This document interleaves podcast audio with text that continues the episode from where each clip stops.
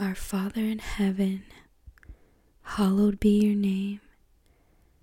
Your kingdom come, your will be done, on earth as it is in heaven.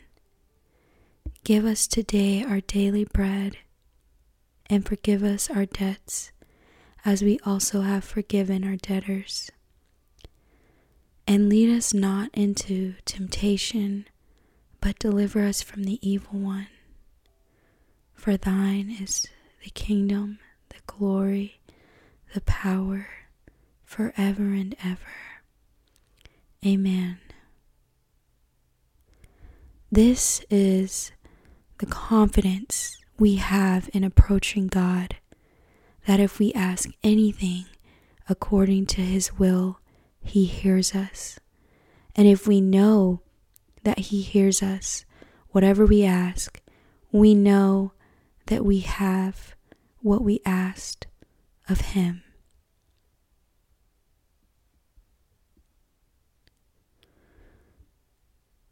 Prayer is more than just simply talking to God. I'm not going to preach religion and say that there is a formula to pray, but there are hidden treasures in Scripture that talk about the power of prayer. When you're in a relationship with someone, you naturally just want to talk to them all the time and know their heart because you love them. You want to know how to better communicate You want to know what makes them happy, what makes them sad, and do everything in your power to keep joy. It's the same thing with the Lord. But also, we have to understand that there is a necessity when it comes to prayer because we need Him. When we pray, all the pride in our heart falls because we realize we can't do it without Him. A lot of us don't pray. Let's be honest. Um, some people aren't praying either because you don't believe that God hears you and that He will answer you if you ask. And then others just don't think they need to pray because they see no point. They don't need him. They can do it all on their own. They need money. They'll hustle. They need heart. They have they're having heart problems, needing healing from things in the past. They get a therapist or do self-care or do whatever. But both are wrong because we need we need God. Prayer builds our faith. And not only that, but there's a whole list of things that that prayer does. Starting in Matthew chapter 26, verse 41 Watch and pray so that you will not fall into temptation. Wow that one little sentence is powerful because the only way that we can escape the temptations of this world, the temptations of our flesh, is through prayer. And prayer is not, I mean, temptation is not just um, like sexual temptation or things like that. There's a temptation to worry there's a temptation to fear.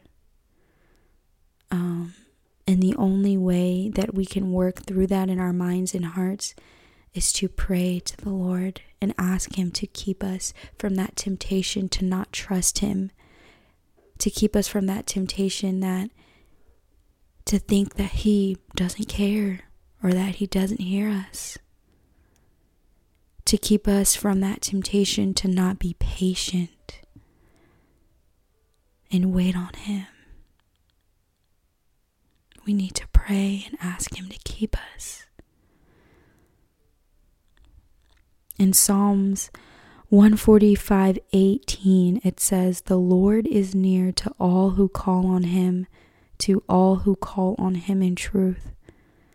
So there's a promise that when we call on the Lord in spirit and in truth with the revelation of Jesus, the, with the revelation of the Holy Spirit, the Lord is near to us. And we have that comfort and that peace in knowing that when we pray, He is close and we can feel His presence. In James chapter 5 verse 16 it says therefore confess your sins to each other and pray for each other so that you may be healed. The prayer of a righteous person is powerful and effective. Healing comes when we pray. You know, some may take this into a, a contact context for like physical healing, but what's on my heart right now is heart healing and mind healing and things of the past that keep us bound from fully just surrendering our lives to God. And so again, it says, therefore, confess your sins to each other and pray so that you may be healed. I'm not saying I don't believe in therapy. I went to therapy when I was younger, but there's a promise in scripture that when you share your burdens, when you share your heart with your brother or sister in Christ, and you pray, and you pray about it, there is a promise that healing will come. So there's healing in being vulnerable. there's a there's a promise of healing when we are vulnerable.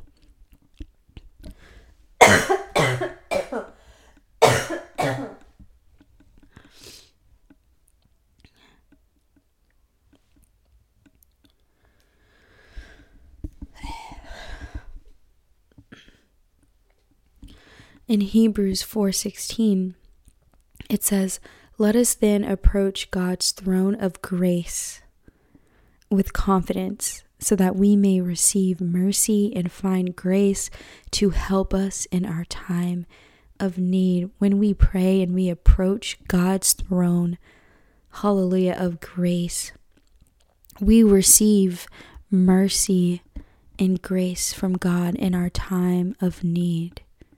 So there's a promise that if we approach with confidence, confident in knowing that He hears us, we receive mercy and grace. Now, you don't have to walk into the throne room with like this holier than thou personality. All you need is uh, of the faith of a mustard seed. That's faith enough. That's confidence enough. That's all you need. In Matthew chapter 6, verse 6, it says, When you pray, go into your room, close the door, and pray to your Father who is unseen. Then your Father who sees what is done in secret will reward you. So there's a promise that when you pray, God is going to reward you. Whatever that looks like, there is a reward in prayer when you do it in secret. When you close the door to the world, when you close the door to the past of thinking that things won't ever work out, when you close that door and you seek Him, He will reward you. That is so gracious. We're so undeserving, but He calls us worthy. Worthy of healing, worthy of rewards. Thank you, Jesus. In John 14 13, it says, and I will do whatever you ask in my name so that the Father may be glorified in the Son. Whatever we ask in Jesus' name, the Father is glorified in the Son. So God literally lives and is glorified when He answers our prayers. And we have to remember the scripture we started with that if we ask anything according to his will, he hears us. And we receive what we ask of him because we are praying according to his will. He cannot go against himself. God cannot deny himself. Even when we are faithless, he is faithful because he cannot deny himself when we pray the Lord's will, it's like God is praying to God through the power of the Holy Spirit and in Jesus' name. When we pray by the Spirit, we are praying the will of God and He will answer it because it's His will and He He cannot deny Himself.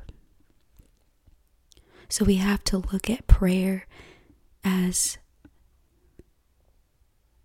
partnering with God to bring his kingdom on earth. Prayer is not a selfish matter. There are prayers of supplication where we can go to him and he's near to us in our times of need. But the important heart posture to have in prayer is to bring his will, not our fleshly desires. It also says in the word, I don't know, remember where, that God is faithful to fulfill the longings of his lovers and those desires and longings that we have in our heart that God gave us is his will. Sometimes people may try to make you think that your dreams are too big or that you can't do what you feel in your heart you're being led to do. But God gave you that. And he's going to fulfill it because he he it pleases him to fulfill our desires that he gave us. so everything is through him and to him and for him. It's really not about us and it's so humbling that he gave us this beautiful communion with him. He's such a good father. Even when you don't feel it. Lord, I just pray right now that your children, that their souls know it well that you are good, that you are faithful, that all your promises are yes and amen, that it pleases you to fulfill the desires of our heart. Lord, bring us into the secret place with you. Lord, let us close the door to the past, to the disappointments, to the hope deferred. Lord, spring up a new well in us of your living water. Lord, allow that seed of faith that was planted in us long ago to spring forth. Give it increase, Lord.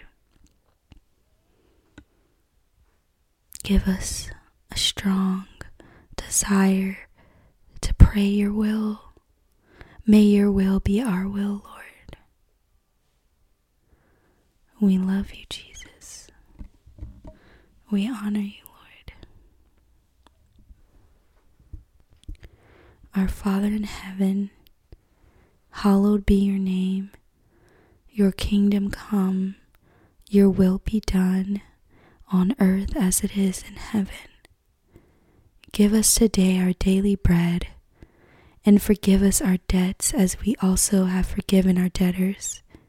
And lead us not into temptation, but deliver us from the evil one. For thine is the kingdom and the glory and the power forever and ever. Amen.